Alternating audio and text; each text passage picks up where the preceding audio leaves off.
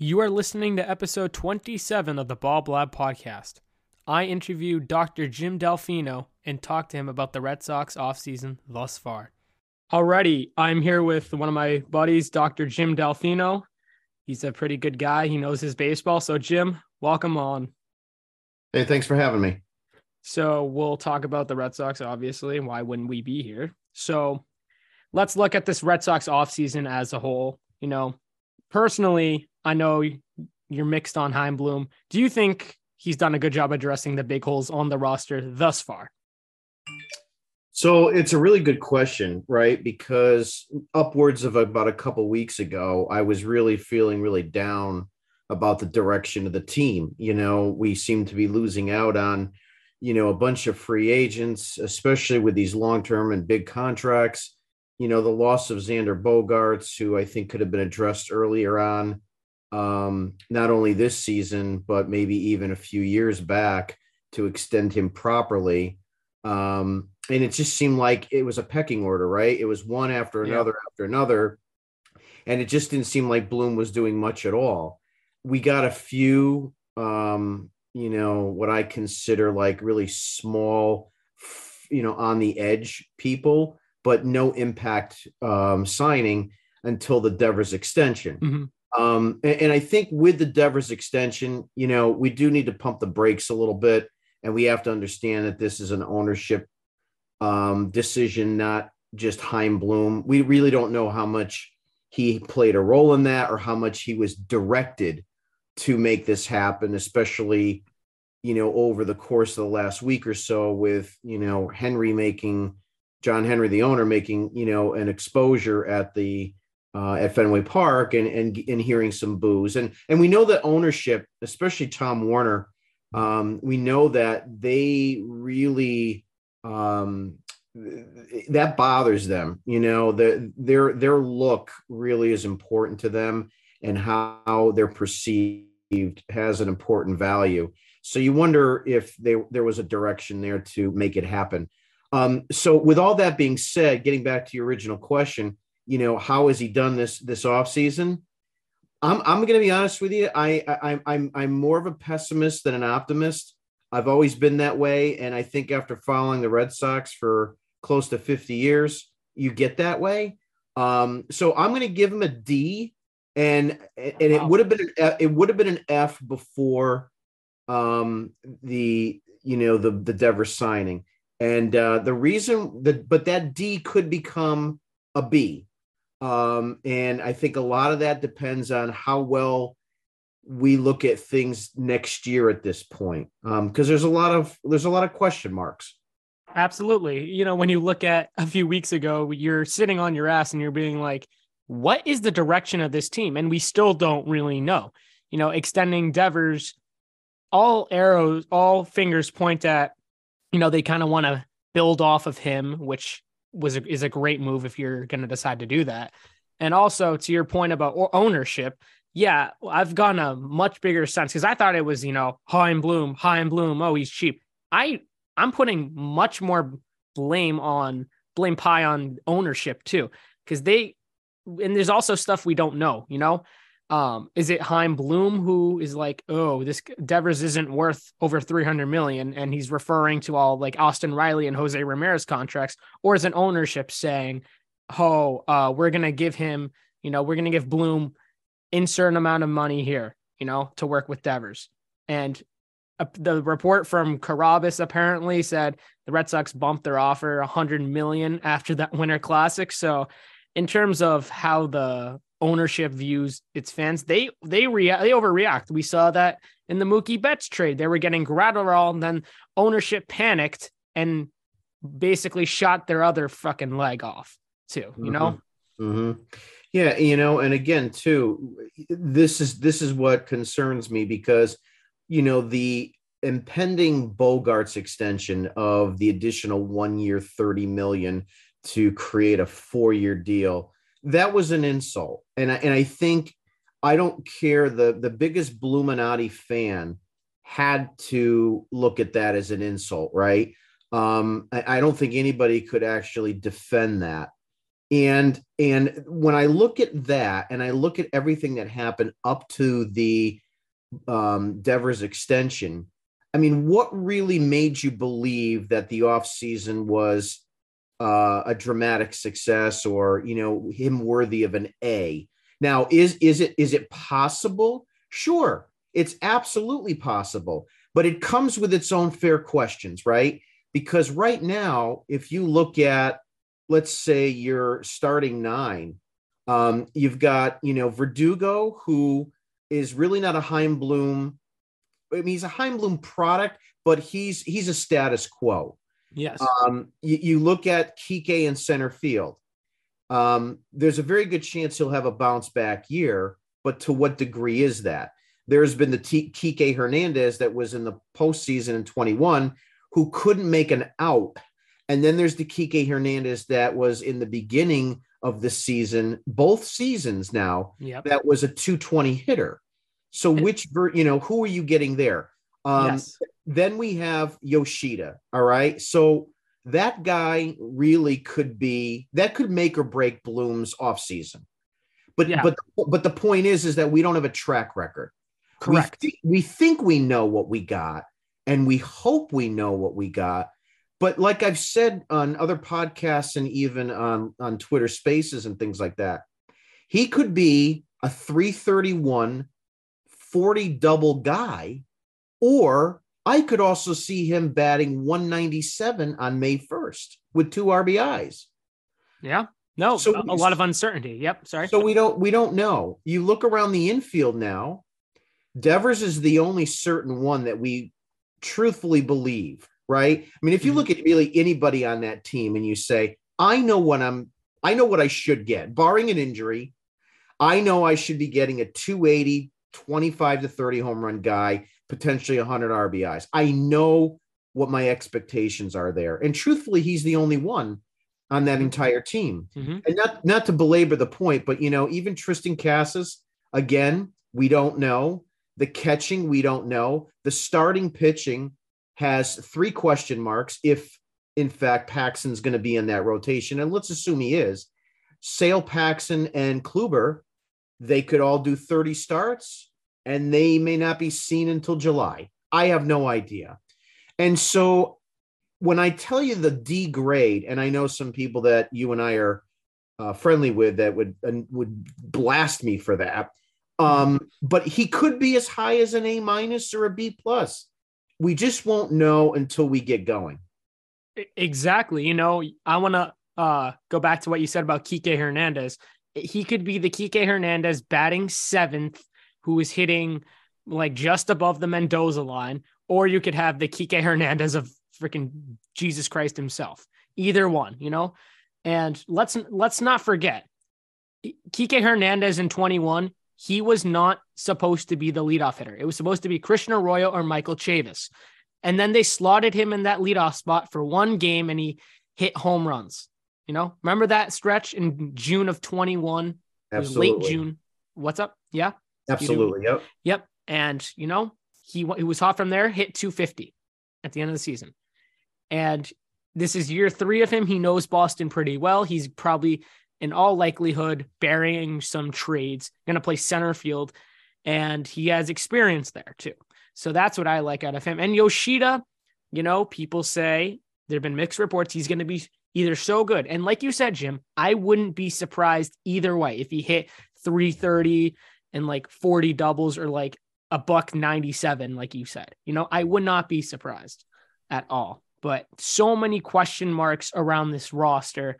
Is it enough? I don't know. And now, and remember, we still have half the offseason left. And we allegedly have uh, trades with the Marlins going on. But one more question, then I'll uh, pivot to, you know, more on potential moves. You know, Devers' contract. How important was it for the Red Sox to lock him up long term? Um, I don't think you can come up with how important that was enough. Okay. I think in some aspects that probably makes or breaks your season in terms of it- look, I, I I say this a lot. I say this a lot on podcasts and I say it a lot on spaces.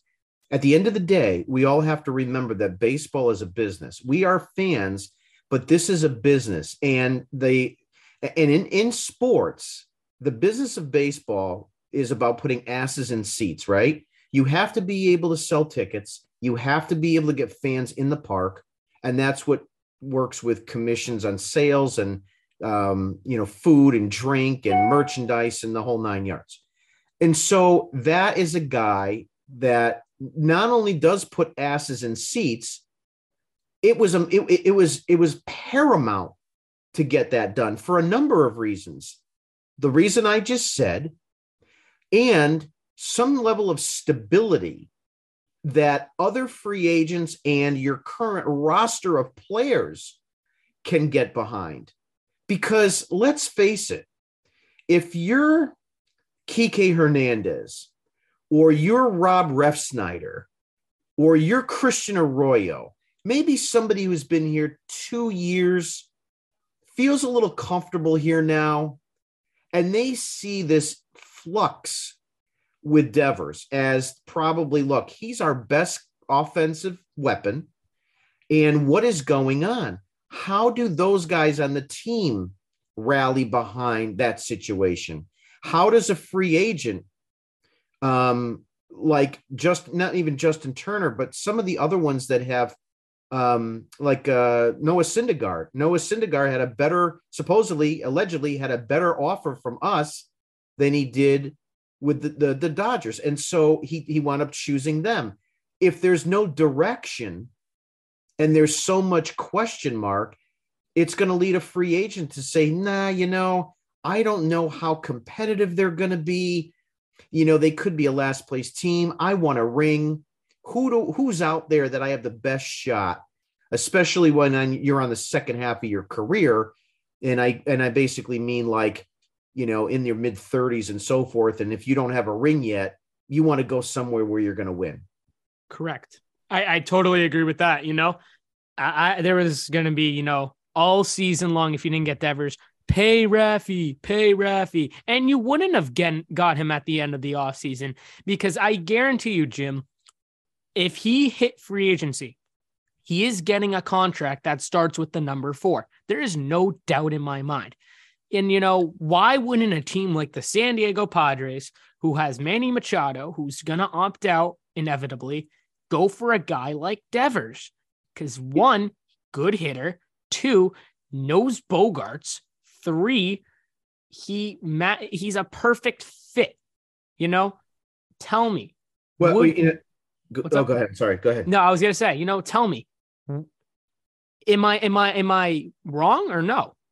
No, I think you're right. You know, I mean, 400 million is an atrocious amount of money, but I think there's some validity to that because look, at this point, I don't think any of us really expected. I ex- honestly expected Bogaerts to get a sizable contract. Okay. I thought he was looking at an eight year deal, 250, 240, something like that. You know, somewhere in that, somewhere in that range. I, I, I thought it was, it was possible. Right. Correct. Um, but you know, and we obviously there's questions on Carlos Correa, but that deal, um, the Trea Turner deal, you know, these sizable contracts for these sizable years, it, it, it, I've said it before online. I said, as the days go on, Devers' contract is going up or his request is going to go higher. And if he has an Aaron Judge season, and I'm not saying he's going to hit 60 home runs, I'm saying if he bets on himself and he has a monster season, it's only going to go up. Because if you're the Yankees and you have this conversation with Judge last spring, or January 7th of last year, I bet you they get judged for maybe a hundred million or at least 50 million less. Correct. And the and, and the contract offer. Sorry, I interrupted. Yeah, and, and, so the same rule happens with Devers, right? He's going to be out there, and no different than Bogaerts. If you let him get to a point where he's going to, uh, you know, be a free agent, you're not you're not going to be able to keep him. Someone will outbid you, no matter what number you throw at him. Yes. Let's not forget Bor- Scott Boras loves to get all the best out of his players. even if it means getting 300 million over X years, 10 years, 11 years, a lot, just years. You know, is Bogart's going to be good in his 40s? You know, historically, it tell or history tells us no. And all these teams, despite what history says, are doing it. And we've had this conversation before. How many 10 year contracts have actually worked, Jim? I've, I've asked that question a million times. Yes, Jay. exactly. I'm, I'm, I'm putting, I'm crediting you for that. Yeah, yeah, no, because it's, but it's the truth though, you know, and, and, and you can't argue that point. How many contracts in the last 20 years that have been 10 years or more have you looked back at that contract and said it was worth it? Right. Right. Um, you know, speaking of Scott Boras, let's pivot a little bit to Carlos Correa. You know, I'm a huge fan of him. You know, there have been rumors about the Mets not getting along, and he might have to uh, res- resort to a short term contract. You know, are you for that? Especially when shortstop is a question mark and the amount of power in this lineup is not that good. Are you for that? So here's the thing I'm for anything that's going to improve this team. And Carlos Correa on the Boston Red Sox makes the team better. The problem that we have in that scenario is if you sign him, and I don't care if it's a 10 year or a two year deal, you're going over the luxury tax because we still haven't uh, assumed the dollar values for you know the rest of the 40 man roster insurance the whole you know the whole nine yards. So you're going over and again that is going to become an ownership decision.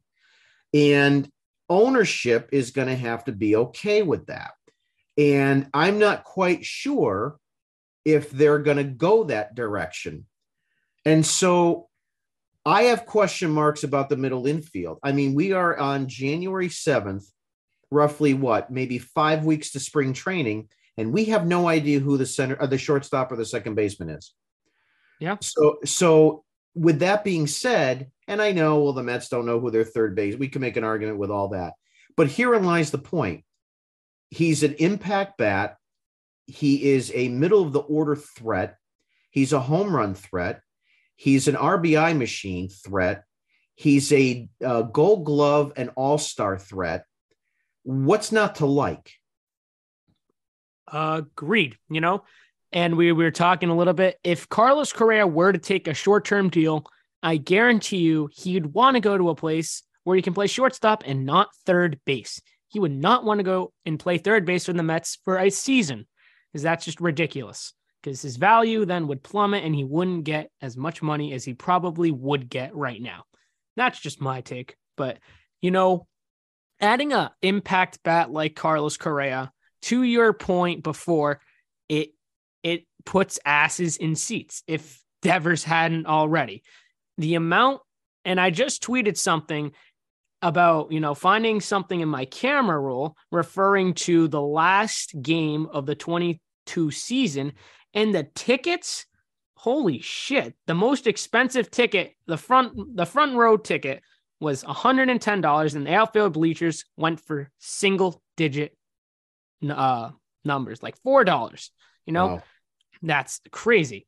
If you had Carlos Correa, that that won't happen because you remember how empty Fenway was sometimes at the mm-hmm. end of the season. You remember that, right? Oh, sure. Yeah, and Carlos Correa would definitely fill asses in those seats.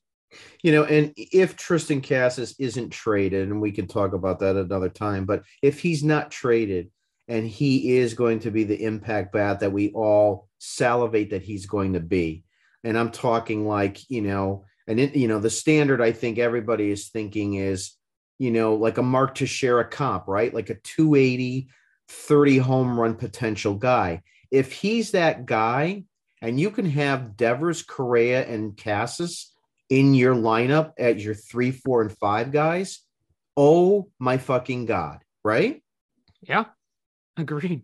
Holy that that that would be the best three, four, five in all of baseball. Of if course Casas, uh, uh, and like you said, you know, we don't know what Casas is, but assuming he's this big power bat that bats like 260 and hits a fuckload of home runs, then yeah, that's going to be the best three, four, five in baseball. Well, it, undoubtedly. it, it, will be it'll be it'll be right up there with San Diego, which is going to tout out you know guys like Machado, Bogaerts, Soto, and Tatis. So I mean, but you're right there. Yeah, exactly.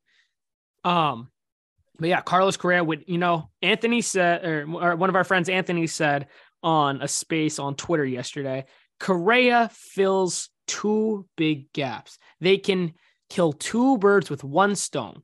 They can get a shortstop and a bat, a power bat, two very big needs for this team.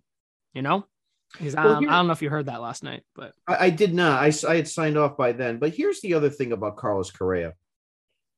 I am a big Dave Dombrowski fan, and I I, I think he and Theo Epstein are going to go down as the best GMs ever to run this organization. And a lot of people don't like Dombrowski because he strips farm systems. I defend it because I always look at the trades he's made and the people he's actually traded away and how their value has really not been as good as you know people thought. In other words, he's he's he's identified those guys that were not going to be uh, impact players, and he's traded them away. Nothing's come back to hurt him. So here's my point: the Dombrowski idea is that you have minor league talent to trade away from major league pr- production. I've always liked that idea, and I always thought it was important, especially in a big market like Boston. So get back to Correa. What happens if you sign Correa for two or three years? And in that period of time, he's healthy, he's fine, he's having great seasons. Why couldn't you make Marcelo Mayer expendable if you could get, and I'm talking about like the next Pedro Martinez in terms of pitching? Now, whether that you want to talk Sandy Alcantara or anybody else, but that would be one of your biggest bargaining chips, but he would be blocked by a Carlos Correa that you could potentially whatever and probably get to an 8 to 10 year deal with him. Just kind of bring it along as is. But the idea is is that you know what? He's blocked. He's blocked at third. He's blocked short. We don't know about second base but that's a perfect opportunity to move him for some starting pitching. Absolutely. When starting pitching like right now, and it has been a very big, it's probably the one of the biggest question marks, if not the biggest question mark on the team right now. And I'll I'll talk about, you know, if you get Bogaerts for that six, seven, eight year deal, then you can move Marcelo Mayer. Because as you said, Jim, minor league prospects are projects. They're not always gonna be an A. They could be a bad prospect. We saw Jeter Downs. He was a top 50 prospect, maybe top 25 in some analysts' mind in 2020, just to become DFA'd in 2022. They Mhm. and we talk about Marcelo Mayer, and he is no different from any of them. He is not a Wander Franco. He is not a Vladimir Guerrero Jr. At least not yet. He is not one of those guys, and his value is so high. And and maybe if he gets promoted to double A, maybe he struggles. Maybe he does hit 235 and not a lot of homers and not a lot of um and maybe his on base isn't that high. That's a possibility. He's a prospect. And getting major league talent and using Dombrowski's philosophy is good sometimes. Not, you know, and completely depleting a farm system is not the way to go. But if you have pieces you can move around, like, you know, we have Mayer, you have what's his face, uh, Matthew Lugo, uh, Mikey Romero, possibly. You can definitely move one of them and get a good starting pitcher if you package that them in, you know? Right. So look, look, you know, at the you know, at the very simple basic level, right? You know, the definition of a prospect is someone that is likely to succeed or is a potential customer, client, whatever. But again, a person regarded as likely to succeed, there is no guarantee. When you have a guy that is been in the major leagues for you know two, three, four, five seasons, six seasons, whatever it is, and you can evaluate those numbers. I don't care if you want to use actual stats or the eyeball test or whatever. You know what you're getting. I know we we always argue about paying for past performance, but what you know, you look at Devers and you could say, I could see him being a 280, 25 to 30 home run guy for the next eight, nine, 10 years. Yep. It's it's more likely than a prospect being likely to be successful. And so that's why you sell high when you can. You have to identify the good ones and you have to but you know dump off the bad ones. Um, you know, you brought up um, a couple guys, and I'll bring up Bobby Dalbec, right? Yes. Bobby Dal- Bobby Dalbec in his rookie year hit what 21 home runs, something like that. 21. It was in the COVID season. Yeah. Or no, no, no, no, no, no. Sorry, 21. 2021. Yeah, yeah, yeah. Sorry. So so here so here's my point. Um if you had sold high on him at the right time, like when he went ape shit in the second half of 21, um, that would have been the time to sell and you probably would have gotten something of value. Now he looks like a guy that you just got to get a, you just got to get rid of him. Like I, I, you know, I wouldn't even be surprised if he got DFA'd. I know it's a stretch, but I think you understand my point. His value, his value has dropped so drastically that he's become worthless to your organization. Yes, he and sorry. Go ahead. Go ahead. Go ahead. He's become a change of scenery guy, you know? Yes. And a mm-hmm. quadruple A player like, you know, Duran, uh, Duran and Dalbec are guys who need changes of scenery. Mm-hmm. Well, you know, Duran is one of those that he kind of like screwed himself, right? With that, yeah. with, with that, with that, woe is me, you know, fly ball to center field. That that was not a good look. But the point being is, is that even from the offensive side, um, we were all disappointed.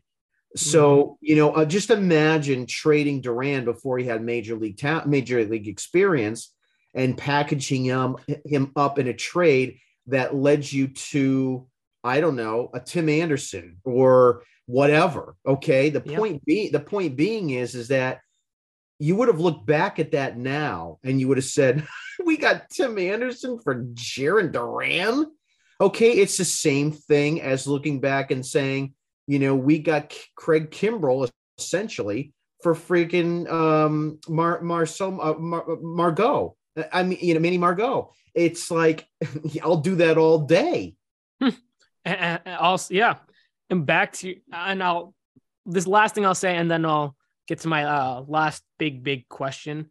When you know at the deadline in 21, which we only got Schwarber and then Robles and Davis, you could have packaged Duran and got a big impact starting pitcher or relief arm you know? Yes, absolutely. Yeah. And then that kind of leads into my last point. I know we're running a little bit short on time.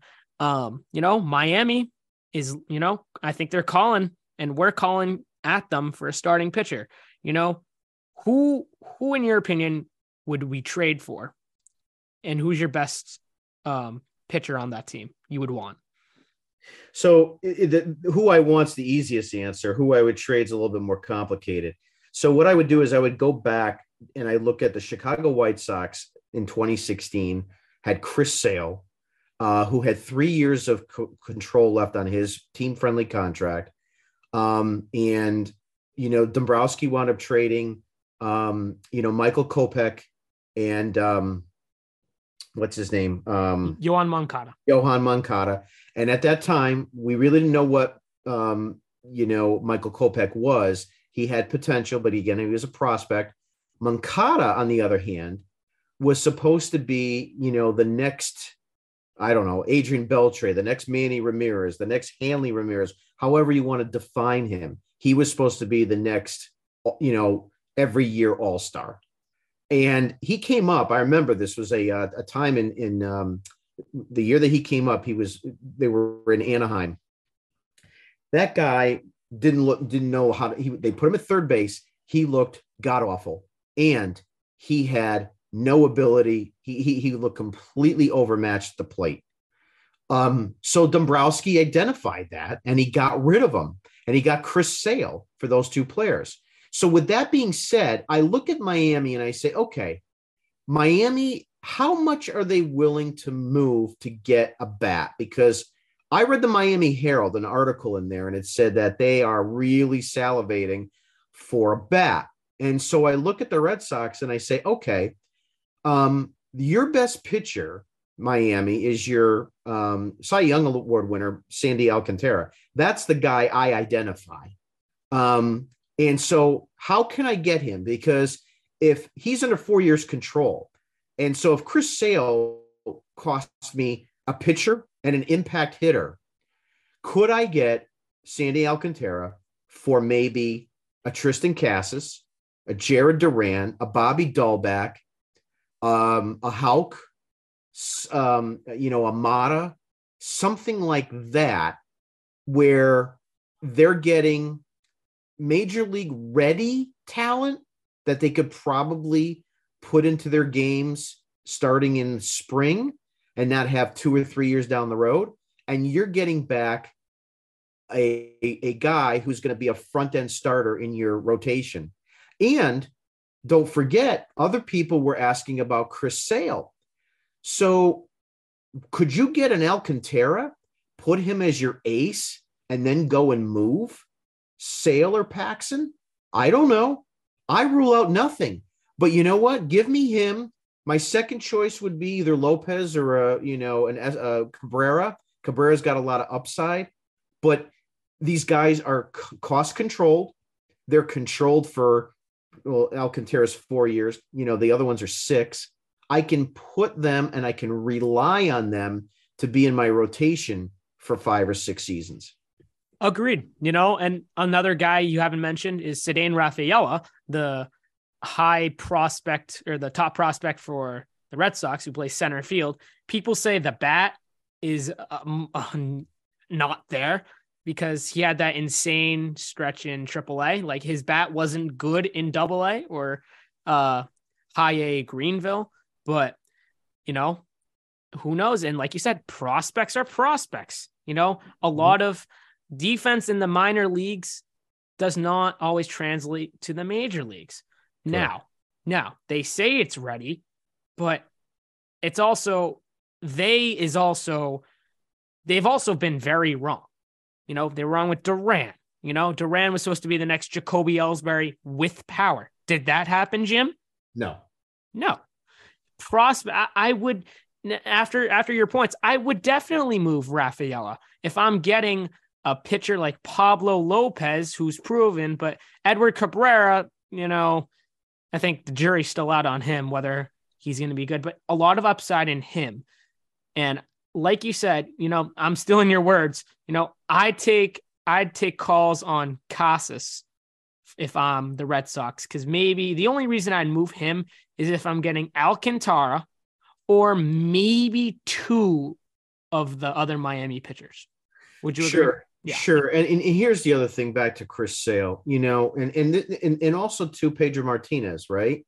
Back when uh, Dan Duquette was able to trade uh, Tony Armas Jr.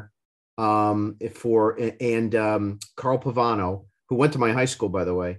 Um, yeah, uh, trading those two guys uh, for Pedro Martinez, who just came off a Cy Young award. Those opportunities, okay, those opportunities in baseball don't grow on trees. And so when you're pre, when you're a team like the Montreal Expos at that time, when you're a team like the Miami Marlins, and you're given an opportunity, and someone tells you we're going to listen on you know our number one stud, you know, uh, ace pitcher, you got to try like hell to get those guys at almost all costs because you know what you're getting, you know they're studs, and if you don't do it, someone else might. Um, they don't grow, like I said, the opportunities don't grow on trees. You can't start walking over dollars to pick up dimes and say, no, I don't want to part with this one. I don't want to part. you can get the next prospect. You can get the next number three starter. You can get the next number five starter. Those guys don't grow on trees, man. wow, you hit it spot on there, Jim. Um, but yeah, any any final uh thoughts as we wrap it up here? You know, like I said, uh, the jury's out on this season, right? I mean, it, it, I, I, you know, we've talked about this before. I look at the 2023 Red Sox and I say, I see a team that could win 75 ball games. I could see a team that wins 90 ball games. And that's going to be the difference of whether my grade on Chaim Bloom stays at a D or goes right to a B plus. The reality is, is that there's a lot of question marks and not a lot of answers. On paper, I like what I see, but is it going to translate to the season? We have no idea. It's probably a season that is a bridge year. Um, and unless, you know, in the next four or five weeks, a couple other trades come along, like we've been talking about tonight, which you know puts you in a different perspective um, of what they think the 23 season is going to look like well then that's a completely different story. So you know i love baseball and at the end of the day i'm going to watch every game and i'm going to root you know as pessimistic as sometimes i sound um, i'm going to root for every one of them and i want them to do well and when Turner hits a home run and he's like, you know, got his hands up in the air, and I I'm thinking Shane Victorino all over again. I'm going to be happy as, as shit. So yeah, I'm going to enjoy the season. I just want meaningful games at the end of the year. I don't want what I had this year, where it was like I'm ready to turn off in the end of August. Uh huh.